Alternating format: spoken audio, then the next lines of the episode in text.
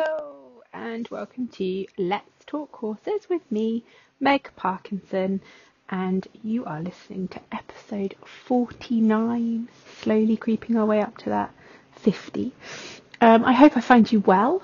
I hope that your week is chugging along, ticking along, and you're managing to find a little bit of space to breathe and spend some time with your four legged friends.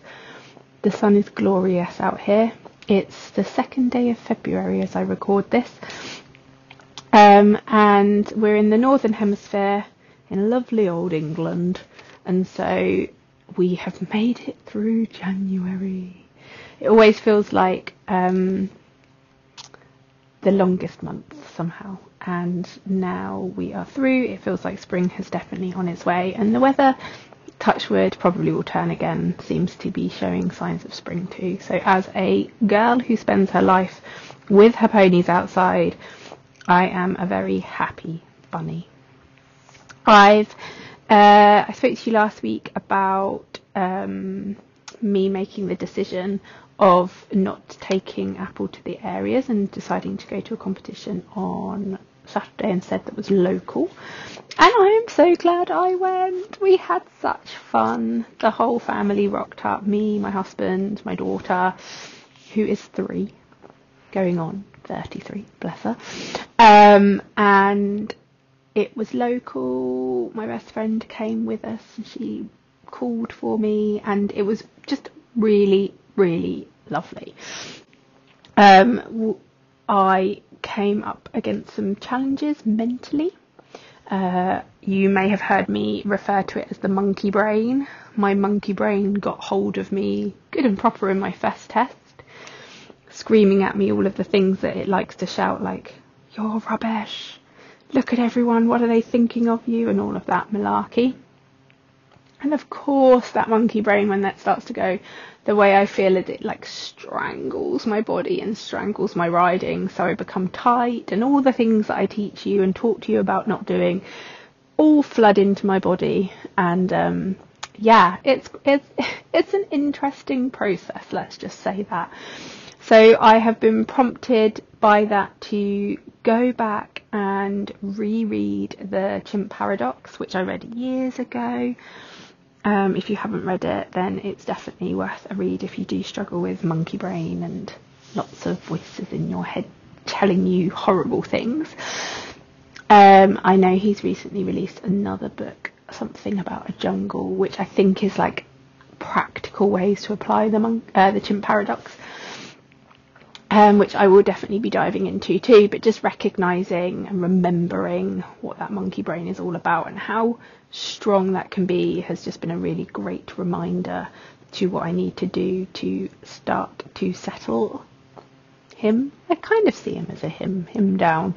Um, anyway, between the classes, I vocalized this internal uh, narrative that was flooding through my brain to my husband and my friend, recognizing as I was saying it how utterly ridiculous this was. And just that pure kind of vocalizing it, putting words to the the hubbub that was going on in my mind, um, seemed to settle that monkey brain down. It's like it was like he'd been heard and he'd been and recognised, and then he could shut up. So by the second test, I went in with a smile on my face and was far more relaxed, and we came out with a really lovely mark. Um, so yeah, it was well worth a trip out. My constant challenge is my mental state of mind. Um, how to create what I get at home in an atmosphere that my brain likes to go hell to leather on me. That's that's my challenge.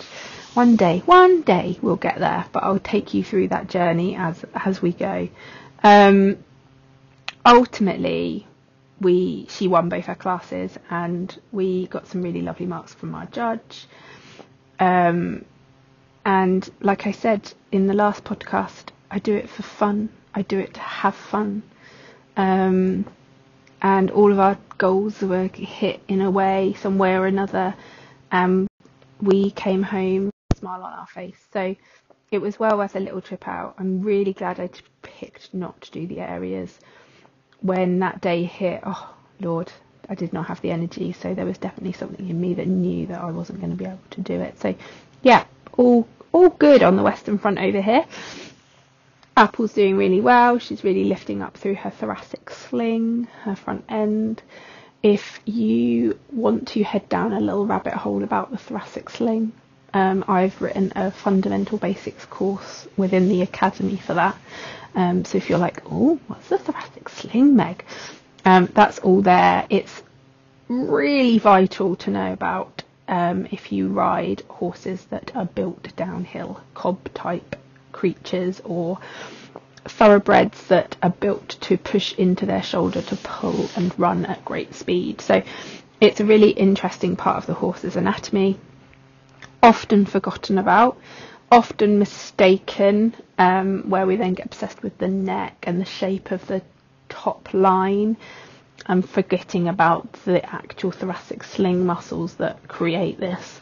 So um, yeah, it's one to get your head around, but very, it's really, I find it in my own geekish way really interesting, and it has massively just revising that, refocusing that, falling a little further down the rabbit hole because we're always learning, has really helped me in my thoughts about how I school Apple, about how I ride her, what I'm asking from her, all the way through to her stable setup, um, where where the levels that everything is at um, to try to create more movement through that thoracic sling so it doesn't get too set down. So that's been really interesting. We had the Charlie, who does our horse massage therapy, body worker, whatever you want to call them. She came out this week, and yeah, it was really good um, to see that work playing through in the muscles, etc. So that's really nice. So ultimately, here on the farm, we are we're we're chugging along quite well. I'm planning the diary for the year ahead, so that's all good fun and prospects, etc. Although I did giggle to myself the other day that the last time I felt like this, I think, was in 2020. February 2020. Now we all know what happened by the end of February 2020, um, so I apologise now. but right now I feel like I've got a good plan for the year. Anyway, um, today I am going to come back off a webinar that I taught last night.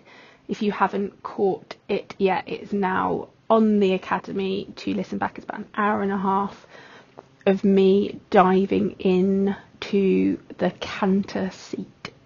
So everything uh, kind of biomechanically needed in the canter seat so we're going to take a brief brushstroke across that today. Hopefully it sparks your interest and maybe you'll go in and delve into that further.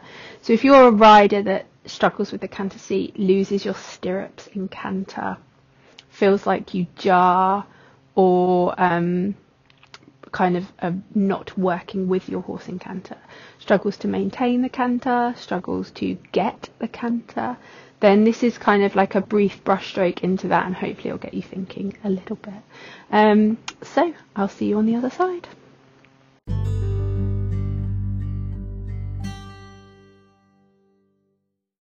The canter seat is one of probably the first big like after learning how to rise rise trot the canter seat is one of the first big whoa moments of riders it in most riding journeys, and I'm not, and I say most, it might not have been in yours, but in most riding journeys, it's kind of the first time we come across having to be in the saddle while our horse is is creating power underneath us. Most people tend to go through the journey of learning to walk, learning to rise trot, then learning to canter, and sit trot comes later.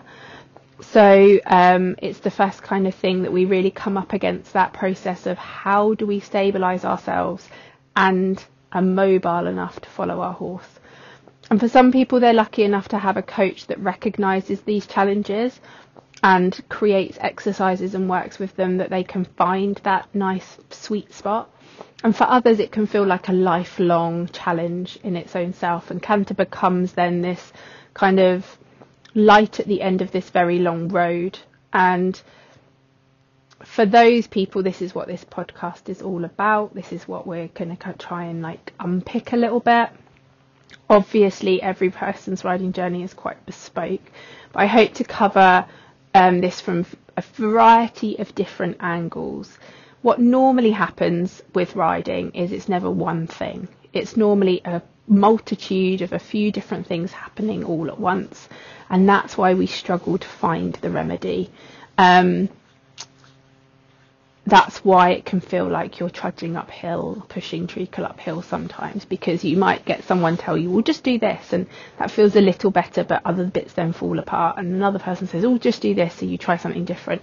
And I totally understand that. People trying to help, people coming from their own perspective. The problem with that is, unless we take a 360 whole world view of it, we can easily miss those points. So, let's get started.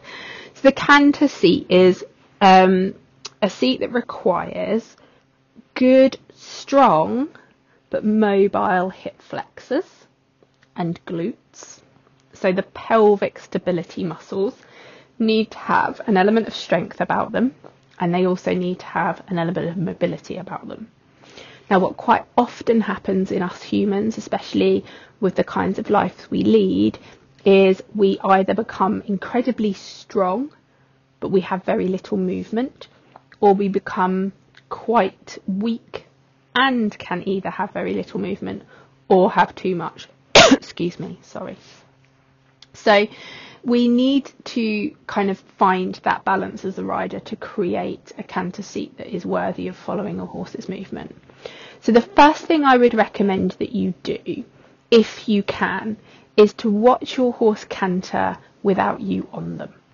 So if this is the case of popping them up on the lunge with the saddle on the back, and I would say it would be really helpful if you do girth up and put the saddle on, because the saddle kind of brings the mind and the focus to how much movement is actually going through the horse's back through the canter.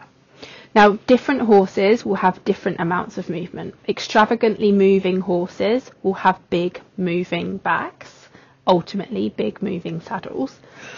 Much less kind of more toddery horses will probably have a much smoother canter, less movement, but there'll still be an element of movement there.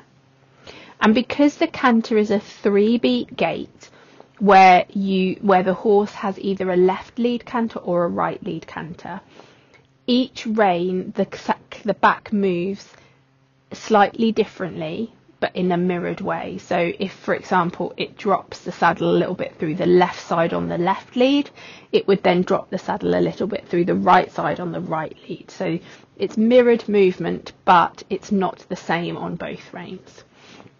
And this plays really into the hands of the uh, symmetrical gods, let's just say this, because if you are, and we all are, weaker through one side, have more mobility through and through one side, you will find one canter lead much easier to ride than the other.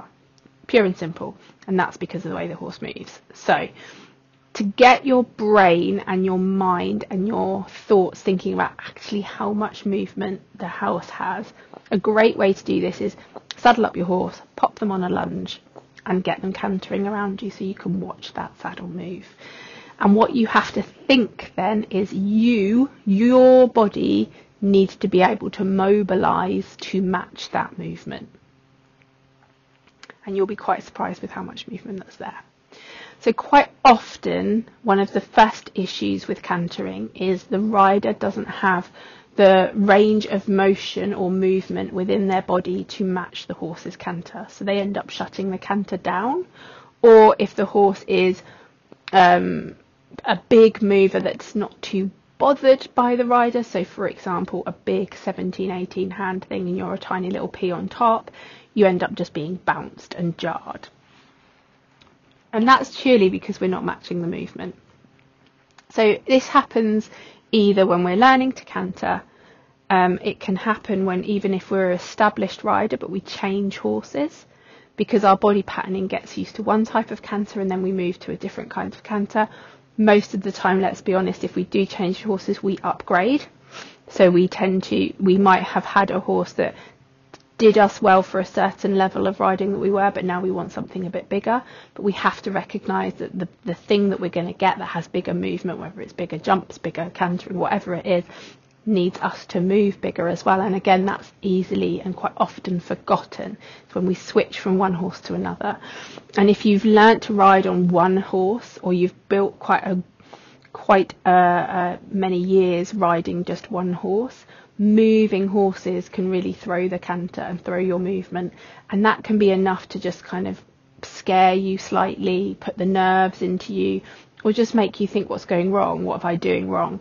And it's purely the fact that their movement is different. It's either bigger or smaller to the movement that we're used to. Now, coming from a big movement to a smaller movement is much, much, much easier than going from a small movement to a big movement because reducing the range of movement is much easier to do than increasing the range of movement. Because reducing means we just got to switch the muscles on.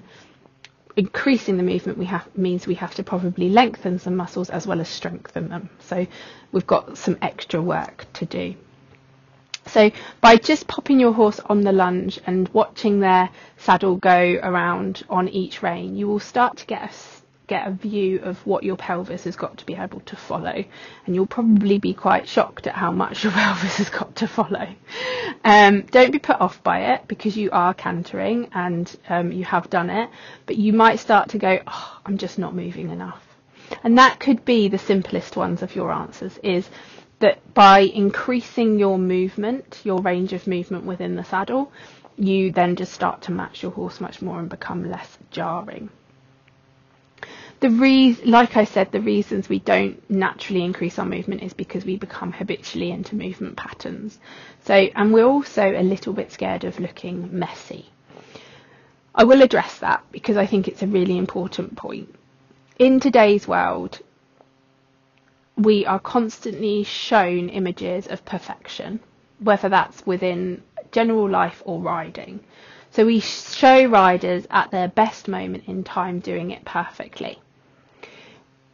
This is lovely because it gives us inspiration and it makes us think that that, that can be done. But it also has a harmful side. And for riders, what it does is it means we become scared of the messy middle.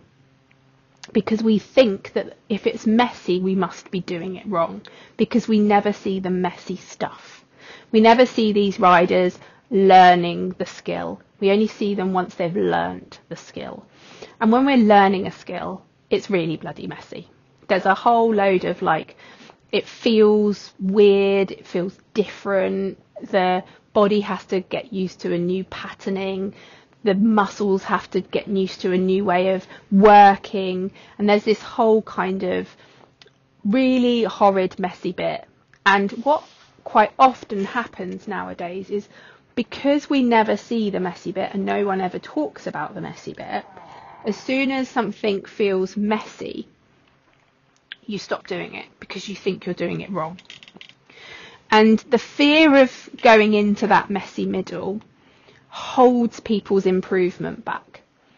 So we have to be open about the fact that when we learn something, it is messy. It's never, it's never smooth. If any of you watch your version of Strictly Come Dancing, so you might be, I think it's Dancing with the Stars abroad. Um, and you watch them in the week running up to them learning the the completed dance. They don't just learn the dance and look amazing. They step on each other's toes. They have to go through it really slowly. They fall over. They fall out. It looks a mess. It, it's messy. It's the messy middle. The learning process is messy. And it only by them going through that process, though, do they come out the other side and be able to perform a reasonably reasonably or sometimes amazing dance. But every person, when we learn something and when our horses learn something, it's messy. Unfortunately, with social media, the way it is, is if anyone dared to put the messy middle on social media, you would have the keyboard coaches, as we call them. Some other people might call them trolls, but the keyboard coaches lay helter leather into these people saying that they're doing it wrong and they, they should be sitting quieter and they should be doing this and they should be doing that without the realization that actually it's in the middle. This is the messy middle. And no matter how much we try, we have to have that messy bit. Now, ultimately, obviously, we don't want to be putting our horse in any sort of harm or discomfort. But what I'm talking about is the feeling that you get when you're learning something. So when we take it into the canter seat, when you're learning to create movement within your body, you have to effectively over move. You have to go past where your brain is saying this is comfortable, this is neat, this is tidy, this is good. And you have to go through the bit where you where your brain's going, Whoa, this is too much, this is big, this is huge, I don't like this, this is and you have to go into that to start to discover that your body can move from the outside, from an external point of view, someone watching you, it probably wouldn't look too messy at all. But inside, that monkey brain will be screaming at you that you're doing it all wrong because it's different to what you're used to doing. So to create a larger movement pattern within your body does mean that you have to be prepared to get a little bit loose and a little bit messy to start with. So that's really, really key to understanding. And as you work on anything and you start to change anything within your riding, whether it's focused on this today or something similar, there will be a process where it feels so weird that your brain is telling you it must be wrong. And all I come back to is trust the process. Understand that that is going to come and don't let that back you away from it. So you have the rider's seat and the rider's seat needs to follow this movement of the horse and it's a three beat movement and it ends up being a little bit of kind of like a rolling wave not a wave that just goes forwards and back if you watch boats on a harbour as the tide kind of changes where the boats kind of lift up and back at the front and then side to side as well. They end up with this kind of rolling movement of the boat. And that's effectively the kind of thing that your pelvis needs to be able to do when you're riding in your canter. It needs to be able to not just rock forwards and back, but it needs to have a left and right side too. And as you start to feel into that, you'll start to actually follow the movement. Now, what else restricts this? So there's simple things that we already know that I've spoken to you about before. Things like your nervous system and your movement patterns when you're in the state of fight and flight. Now, I'm not going to lie to you. Cantering will naturally bring up that state because we're going faster. So if you have any sort of conscious nerves about cantering, that will play into your ability of your pelvis following your horse's movement. When our nerves come up, our pelvis gets locked and it becomes less mobile and much more fixed. This isn't going to help your canter seat because that lockedness is going to create much more of a jar and you're not going to be able to follow that movement of your horse's back. But even unconscious stress system can come up. So I have a lot of people say to me, well, I know I'm not nervous because um, I don't feel nervous. So there are two very different kind of levels of stress systems. There are the stress systems where you are so aware of it you can't deny it. So you might be feeling really nervous, really sick, you might be feeling like really angry or really upset. And then there's the unconscious nervous system that is that's running and is on high alert, but you're not necessarily fully aware of it. And the way you become aware of it is that objectifiable bits rather than the feeling. So it's not about the feeling, it's about so if if you get on and your and your and your pelvis doesn't feel like it's moving, it's a sign that you're in the stress nervous system. Whether you feel nervous, whether you feel stressed or not, it is a sign. If your shoulders feel tight, tense, locked together, that is a sign that you're in the nervous system. If you are breathing quite quickly, talking fast, talking quite high pitched, all of that are signs that you're in a high in the higher stress of the nervous system. You might your brain might be telling you that you feel fine, but if you so a sign for me is when I get on at a show, if I feel like I need to shorten my stirrups by one hole because my legs aren't long enough, I know that that's my hips locking up and that's me feeling nervous. That's not me effectively feeling nervous. I would never tell you I felt nervous. I don't have any butterflies. I don't have sickness. I don't feel like my heart is racing a billion times. I don't feel anything else. But I know that the fact my stirrups don't feel their normal length, that I feel like someone's creeped in in the night and made them a hole longer, that's telling me I'm holding tension, which is telling me I'm in in my sympathetic nervous system and I'm in that state of kind of high anxiety. So that tells me whether I feel it or not that I need to do something about it.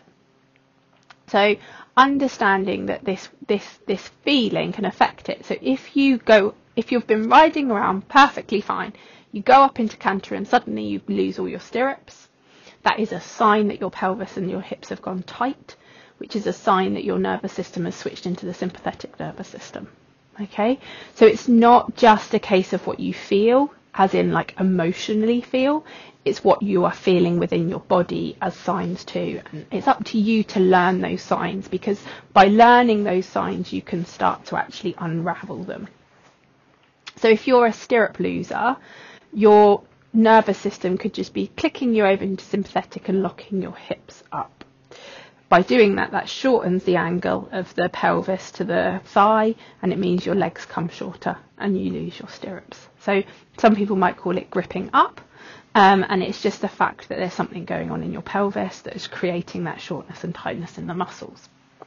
So understanding, um, first of all, that your the ability to follow your horse's movement is greatly compromised when you switch into the sympathetic nervous system.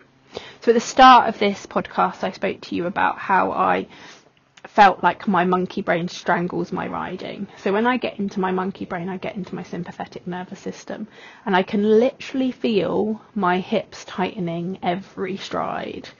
And no matter how much I tell myself, drop your legs, drop your legs, I can just feel them tighten as that monkey brain shouts more and more. So my legs become shorter, um, I start searching for my stirrups, my feet come my way, and the whole and the spiral unravels not in the best way. So understanding that you are when you move into that sympathetic nervous system and how that affects your body is really really key. Now, if, if it happens to you every time you canter, we need to think about finding management mechanisms to help you. So things like working on your breathing, making sure you are maintaining breathing things like making sure you can still feel your feet. Now that's really hard if you lose your stirrups. So you might find for a temporary fix, not a permanent, but a temporary fix by shortening your stirrups by one hole so you can maintain stirrup pressure, maintain sole of foot pressure into the canter, that might calm your nervous system down enough that your hips can un- stay unlocked and you're able to follow your horse's movement. Stirrup length also plays into why we sometimes can't follow the movement. So I will move into that as we're on the subject. Anyway, so the longer your stirrups are, the more pelvic mobility you need. You have to have a bigger range of movement in your hip flexors and a bigger range of movements in your glutes. The shorter the stirrups in the canter, the less range of movement you need and it's purely through the angle of the torso to the thigh. When you roll through and you follow the horse's movement in canter, if your stirrups are long, that angle has to open so much more, and it's quite a considerable amount more than if you're riding shorter. So each hole you go down longer, you are requiring your hips to open more. You're requiring to have much more range of movement in your hips. So if your hips are affected by your nervous system and you hold your tension in your hips, Riding slightly shorter will help you with that because you won't have to, even when you are tense, she says, you won't have to move anywhere near as big than if you had your stirrups longer. Also, if you know that you hold tightness in your hip flexors and in your glutes, riding long will inhibit your ability to follow the horse's movement when you're when you're locked up. So you will end up jarring losing balance, etc. So you need to have a real kind of honest think to yourself. Do I am I riding too long for my pelvic capabilities right now? Now I'm not saying you stop that forever, but what you need to do is find this balance of length of stirrup matching what you can do now, plus off horse unmounted work and also no stirrup work to help increase your ability to lengthen your stirrups at a later date.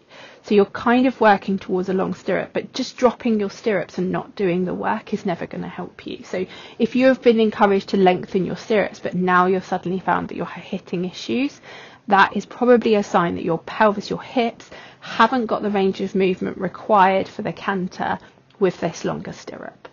So you need to think about how do I create more range of movement in my pelvis? That's your unmounted work, your equistretch, and all the stuff I teach online. But that is you need to be putting that in to help create that movement. And also probably shortening your stirrups up temporarily so you don't cause more issues to then know that you're going to lengthen them at a later date. So length of stirrups make a big difference in your canter because of the angle of the hip flexor and what is required at that moment in time.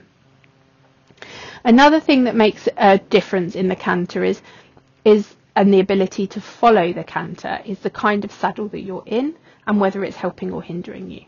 Now there's a lot of conversations online if you follow it uh, if you're on Instagram and in the equestrian community about blocks and high cantles and things like that in dressage saddles. And some of and I am doing my own research. I think it's really interesting points, but one of the biggest points that I really genuinely do believe is we have to have the body mobility to match the saddle.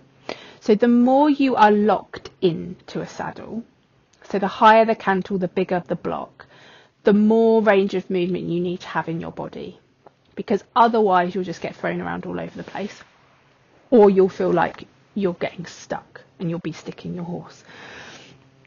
What I mean by thrown around all over the place is effectively you'll be like seat belting your, bo- bottom path to the bottom path to the saddle, and then your upper body will effectively get a bit of whiplash as it gets thrown. So you need to have the ability to move with the same amount of range of motion. So the the the the higher the cantle, the bigger the block, the longer your leg length is going to be required to be, and therefore then your more range of movement, movement is required.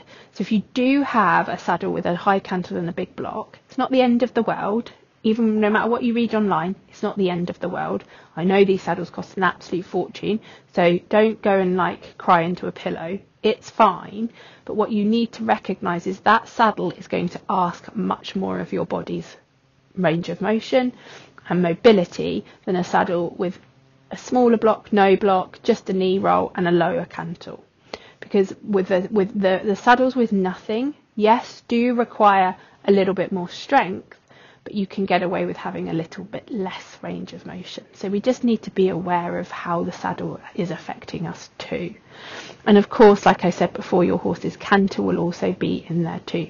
So if you're used to riding quite a stuffy canter and you suddenly move on to a big, big bowling canter, that's going to be a key change in how much movement you need. The bigger the movement of the horse, the bigger the movement required from the rider to match that movement of the horse. So they're kind of the key basics of focusing on what can be playing into why we can't sit into the saddle. And it really does come down to having a quality mobile seat. So you need to have the ability to strengthen and support yourself when required, but also move and open those um, angles when required. Because the canter creates this kind of opening and closing of all angles of the seat throughout throughout the three beats of the rhythm, throughout the one stride, and we need to be able to follow that. The next stage we need to think about is then how we create security within that. So balance isn't enough. So just having that movement and being able to match the horse's movement is better than nothing, but that's that's not enough. What we then want to be able to do is secure ourselves so we're not rocking we're not like just balancing, we're actually locked into the saddle.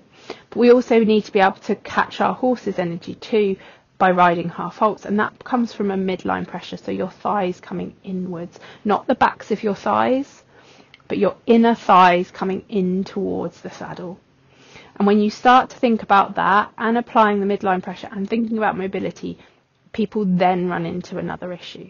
So when you start to apply midline pressure, so if you think about bringing your thighs towards one another, that muscle activation then restricts the range of movement that our pelvis has. So you might have huge range of movement when you're not applying that inward pressure, the second you apply that inward pressure, your range of movement is greatly diminished. So we have to think about doing exercises off the horse that create not only range of movement in the pelvis, but also midline pressure happening at the same time. And so we can work on creating a longer, stronger muscle st- structure with the correct kind of levels of pressure and not just one kind, because otherwise we're only hitting one part. As I said right at the start, it's a multitude of things. So you might find that you grip in with your thighs and then you don't feel you can follow your horse so much. So then you have to really activate and feel for that movement a little more. And it's kind of finding that balance. So again, understanding how our body is working, understanding the range of movement that we need to have, and where it is coming from is really key. So another reason riders might bang or jar is because they are fixing or holding tension through their upper body and the angle of their torso to thigh is small and locked. So they end up pitching forwards a little bit and kind of coming out of the saddle and back in, out of the saddle and back in, kind of heading towards the fetal position, but that feeling of protection. So for me as a coach watching that is there's quite a few things happening there. Nervous system has gone out of control, so the the brain is saying we're we're worried about something, we're worried about our balance. Um, so everything has locked up tight the stirrups then become too long for the rider, so they then start to lose stirrups, which plays into the nervous system feeling even more worried. Um, and they end up tilting forwards, which then also, again, that out of balance plays into the nervous system. So we need to think about creating more of an open hip. How do we do that? As I said, through unmounted exercises, but also we need to calm that nervous system down. So we need to check riders are breathing, we need to check their stirrup length is the right length for them to canter from, and we need to make sure that they feel safe. So if you are struggling with your canter and you feel like you're running up against a brick wall, hopefully that's a few things to focus on and think about. But also you need to think about how are you going to make yourself feel safe in this canter. Now, a lot of people would suggest no stirrups as you well know if you've listened to me, I'm a little bit wary on low stirrups. I don't disagree with their benefit. I think no stirrup work is incredibly beneficial. But we have to go into it with our eyes open. If we aren't aware of what our hands are doing, if we aren't aware of how we're holding our reins and the kind of pressures we're putting on our reins whilst we're practicing our no stirrups, we end up balancing off of our horse's mouths more than actually improving our seat. So that we have to be super aware of. And the other thing is, is that gripping up I said at the start can really come into it when we haven't got stirrups. So if your feet coming out of the stirrups isn't a functionality thing as in you have range of movement at every other time, but just when you canter it disappears, and is more of a nervous system thing, no stirrup work's not going to help you because no stirrup work is going to play into the nervous system amping up even more, so your hips are going to become tighter. If you know that you have you ha- your nervous system is completely under control and it's quite calm and relaxed, and you want to just help your hips move a bit more, no stirrup work will help a little bit. Okay, so it's using the tools for the right thing. You cannot use no stirrup work for someone who's already in fight flight no, a nervous system because all that's going to happen is everything's going to get tighter, they're going to bounce more, and in the end, they're going to end up hobbling off the side or feeling so nervous that they can't actually control themselves. That's not helped at all. So, no stirrup work works if the rider is fully calm and you can 100% say their nervous system isn't amping up because of this. It will not work if we if the nervous system is partly to play for why they can't sit in the saddle or stay with the horse lunge work will definitely help. Taking the control of the situation to the person in the middle, if you're on a horse that can be lunged, brilliant. And also, what's really interesting is a long rein canter work. So you are telling your brain you've got nothing to hold on to with your hands, and then suddenly the brain will start to use the body, the seat will come in, and everything will start to move a lot better. So no rein work can be really good, and that no rein work can work pretty well with people with um, that's nervous system is amping up as well because the brain has to go, well, I can't hold with my hand, so I've got to do something else, and it kind of overrides the fixing and the movement. Speed of your canter is also key too. If you're struggling to stay with your horse, the slower the canter, the less movement there is. So maintaining and establishing a good tempo, a good speed that will help you to balance is really key. Just kind of cantering out on the grass tracks as fast as you can and trying to work out how you sit into it is really hard. You will know that extending a canter is really hard to sit to over collecting. So if you know that you're struggling with that movement, then the slower, more collected paces will help you establish it. So try not to go too quickly in the canter. Canter can actually be quite slow. And also thinking about now, we're thinking about your rein. So if you are okay riding cantering on your left rein, but you struggle with your right rein, that's a sign that you've got all the mobility that you need, that the nervous system isn't kicking in, but what you've got is you've got one side of your body that's working really well and one side of your body that's a bit jammed up. And if that's you, then we definitely need to be looking at off horse work to level you back up, to make you a bit more symmetrical, um, and creating the movement patterns within your body to then place that back through the horse. If you are only having this on one horse, we also have to look at the horse and check that they're not trying to shift you or move you into a certain position because they're struggling with cantering on that lead leg. So we need to be clear of that. So again, lunge work with the horse without the rider on will tell us that. If they struggle with canter lead leg without the rider, then of course that's partly them to play too. And then we have to be super on it if we're going to help them with it. So that leads us into how do we get our canter? Um, if you struggle with establishing canter or creating a canter transition, again, there's a few things that we that might be happening. If you're asking for canter out of a trot and you struggle to sit into the trot well enough, this is going to screw up your canter transition. Because the second you go to sit trot, you start, if you can't support yourself in sit trot, you'll start to grip up, you'll tighten, your pelvis will tighten, your para, your sympathetic nervous system will kick in, and everything will go a bit haywire. Um, and then you're going to be asking for canter out of this state in your body. So of course you're not going to be able to follow your horse's movement anywhere near as much. So if that's you, you've got a few options to take. One, practice your sit trot. Make sure you have got a good enough sit trot to ask for canter. And what I mean by that is you need to be able to sit into the saddle and move your legs towards where the canter aids are. So you can't be kind of like frozen rigid in the sit trot. You need to feel able to make requests and set your horse up in the best way possible. So working on your sitting trot will be really key to helping your canter transition. The other thing, the other re- the other thing I always look at is my saying that makes no sense to anyone else but total sense to me is a transition is a transition is a transition. And what I mean by that is if your horse isn't listening to you in the walk trot transitions, there's no way that they're going to listen to you in the canter transition. If the communication lines are confused and twisted and the wires are all a bit muddled in the walk trot transitions, then again, they're not going to suddenly become clear in the canter transitions. So if you struggle with a canter transition, you have to be really pernickety and detailed about your other transitions, maybe the slightly easier ones to ride, and check that they're absolutely spot on.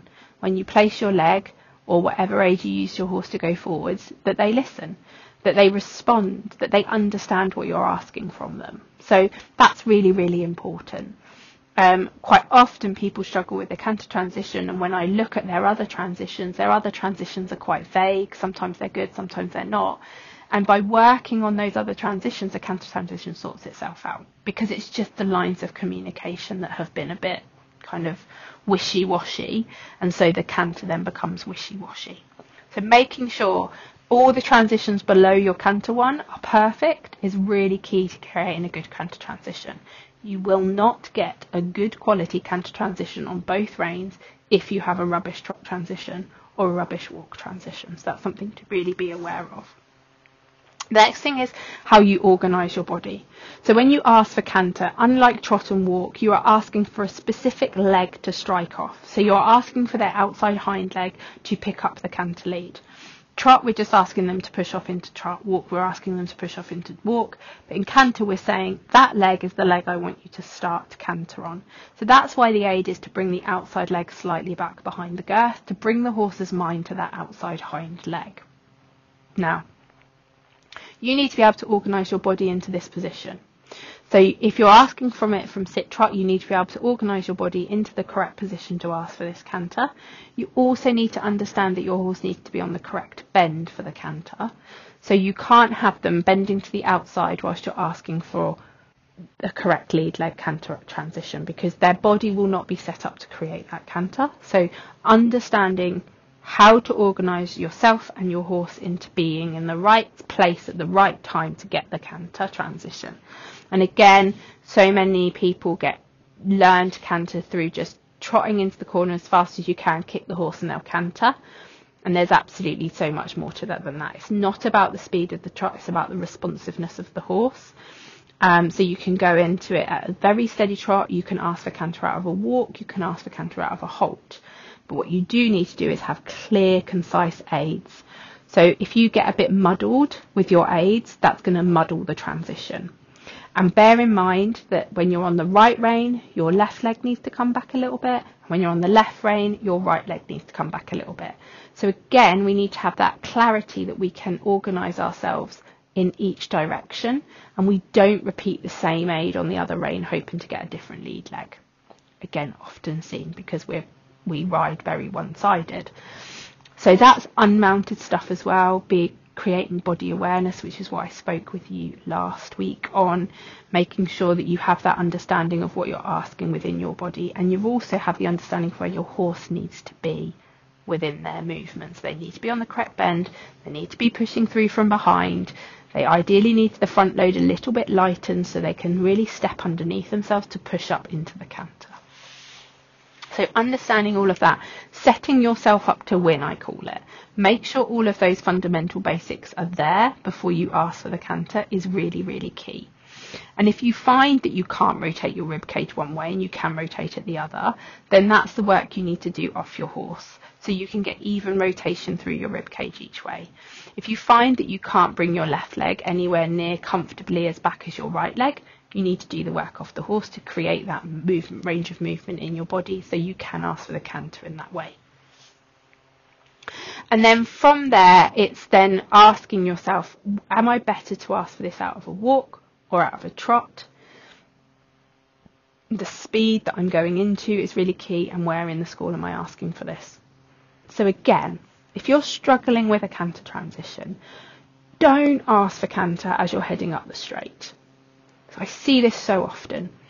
People come round the corner, they spend the whole of the short side sorting themselves out, and they the horse basically straightens up to go along the straight, and that's the moment they ask for canter. You've you've basically missed a short side of the school to help you get the right canter lead. Now the horse is going straight, they can pick whichever lead leg they feel comfortable on because they aren't going into a bend. So think about where you're asking for your canter. Do it as you go into a bend and not as you come out. And do it as you go into a short side and not as you come out of the short side. So you've got multiple places to ask then rather than only one chance and then you've got to wait until you get to the other end. So be really kind of strict with yourself about where you ask for canter. And I would have in my mind, instead of riding large, that if I'm working on creating a good canter transition, I'm going to do it on a 20 metre circle. So I'm on a constant bend. So therefore then I can ask anywhere on that circle and get the canter. Now if you're just teaching your horse or just getting it right for yourself, you're going to ask, you're going to set yourself up with your body, make sure you're breathing, make sure that pelvis is open, make sure you're ready to follow the movement as you go into the, the short side Hopefully your horse will pick up canter and then you'll canter a 20 metre circle. If your horse doesn't pick up canter straight away, you can repeat the aid at the end marker, so A or C. And then you can repeat it once more going into that last corner but not coming out. And then you, instead of riding straight, you continue round the circle on the 20 metre circle and then maybe re-ask in the middle, maybe as you cross the centre line, as you come through the second quarter. So you've kind of got lots of opportunities to ask for canter there. And hopefully with your body awareness now, your pelvis, your openness, your stirrups at the right length for what your body can cope with, your ability to to manage your horse's speed and your clarity of your aids, you've got much more chance of being successful at creating that canter as well. And on the final note, your ca- your transitions of any pace bookend the pace itself. So, in a really basic, broad thing, if you get a crap transition, you're not going to have a very good canter. And a not very good canter is much harder to sit to and follow and balance and sit in with than a quality canter. So what happens is you get a rubbish transition, you get a rubbish canter, so you have to then kind of work really hard to get a good canter, which kind of takes away all of your puff, and then you fall back into trot. Get the transition as quality as you can. That will give you a much more quality canter to ride, so you can sit into it much better because you're more balanced, the horse is more balanced. And then you'll get a quality downwards transition as well. So the first moment you ask for canter sets up how your canter is going to be. So we're always looking to get as quality a canter transition as we can to create as quality a canter as we can. If you have a rubbish canter transition, you won't get it. You won't get a good canter. It just doesn't happen. Um, and you, you might get it after half a lap round the arena, but you won't have it straight away. And by the time you've done that, your horse has rocked you all over the place and you're kind of back to square one. So just a thought. Make sure that you do focus on those transitions and that they are as good as you can be and that will dramatically help your canter and your ability to stay with your horse in their canter as you do it. So that is, as I said, a very brief brushstroke into the canter seat. For those of you that are in the academy, there is now a webinar up in the in the your seat section. It's the second one along because we did an unpacking the seat webinar a few months ago. So it's the second one along and it says the canter seat. So that's a bit more detail. What I do in there is I take some videos of some pro riders. I put them through my software that I have that can slow it down. We can look at certain points. We can go back through them so you can really get a visual feedback of what it wants to look like and how it wants to feel. Um, that's all there in the academy.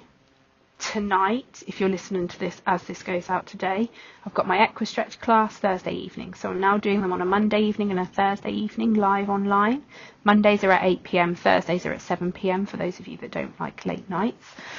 Tonight we are going to be working on the canter seat. So we're going to be working on everything I've talked about today pelvic movement, the ability to lengthen, strengthen, but also midline pressure. So we're going to look at all of that this evening. That again will be recorded and put, put into the academy too. So for those of you that are members, that's all there and will be there ready and waiting for you if this has piqued your interest and you want to delve a bit deeper. I hope this hasn't blown your brain too much. I hope it's reasonably clear. Any questions, obviously, you know where I am. You know I love a good question. So send them through to me either on my Instagram or a message to me, email. Um, if you're in the academy, pop them on the members chat. And um, and I will be more than willing to answer. Sometimes I don't answer immediately. If you contact me personally, I will answer and say, okay, I'll get back to you. Um, sometimes I have to kind of ruminate and work it through my head, but I never want to give you something that I'm not really clear on myself. Um, so that's just that's just a little point that you might not get an immediate reply. Might have to have a think about it to make sure I give it clear. But ultimately, um, I'm here if you have any questions with it, and if you are struggling with your canter in any other ways, please let me know, and I will do a pod on that at a later date. Uh, look after yourself, and I will see you again, or hear from you again soon.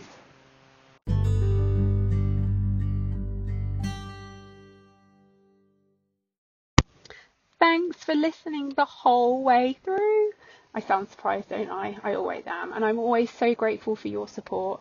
So I'm just dropping in here to remind you that if you want, if you're enjoying these podcasts and you want to know more and learn more and get into this kind of world of rider biomechanics, then to take a check out on my website. It's megparkinson.com, and on there you'll find how you can work with me with a bit of detail or a bit more deeper concept. I do a lot of online stuff, virtual stuff, so it doesn't matter where you are in the world. And to have a little look around the the Aligned Rider Academy. Um, it's under a new name. Yes, this is the old, the online riding club. but the Aligned Rider Academy feels a little bit more apt as what we're teaching. Um, have a look round there, see what there is, and see, and maybe come and join me in it. We do so much stuff as a community. Um, there's tons of content for you to enjoy from the audio lessons to the Equistretch classes to the webinars um, to live Instagram chats. Just so, so much. Um, I just basically put my heart and soul into the academy, and so many people are loving it. So, why don't you come and have a look around too? And it's only £15. £15 a month.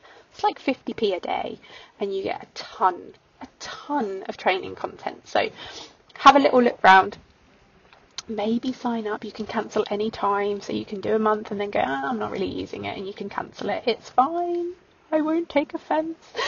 and um, enjoy the time with me a little bit more. But thank you so much for listening to this episode. And if I can ask you a cheeky little favour, if you have found this episode interesting or any part of this podcast interesting, could you please share with a friend? I know everyone asks on the podcasts and every podcast you listen to, everyone's like, please, please, please. But it really, really does help, especially a little small person like me trying to kind of spread the word. The biggest thing that you could do to help me um, build my business and help me build my customers is just share, share, share. Spread the word about what we do. If it's helped you, it will help someone else you know. In, and then if you want to, even put it in your stories on social media. Little note on that, I won't know you've shared it unless you tag me in it. So tag me in it so I can see that you've shared it and I can like give you a virtual hug and say thank you. Um, and obviously, if you do like this stuff, make sure you press subscribe so you get all of the latest episodes dropping into your podcast app regularly. That just helps you make sure you don't get left behind. But I'm going to leave you there. Thank you. Thank you and I'll speak to you next time.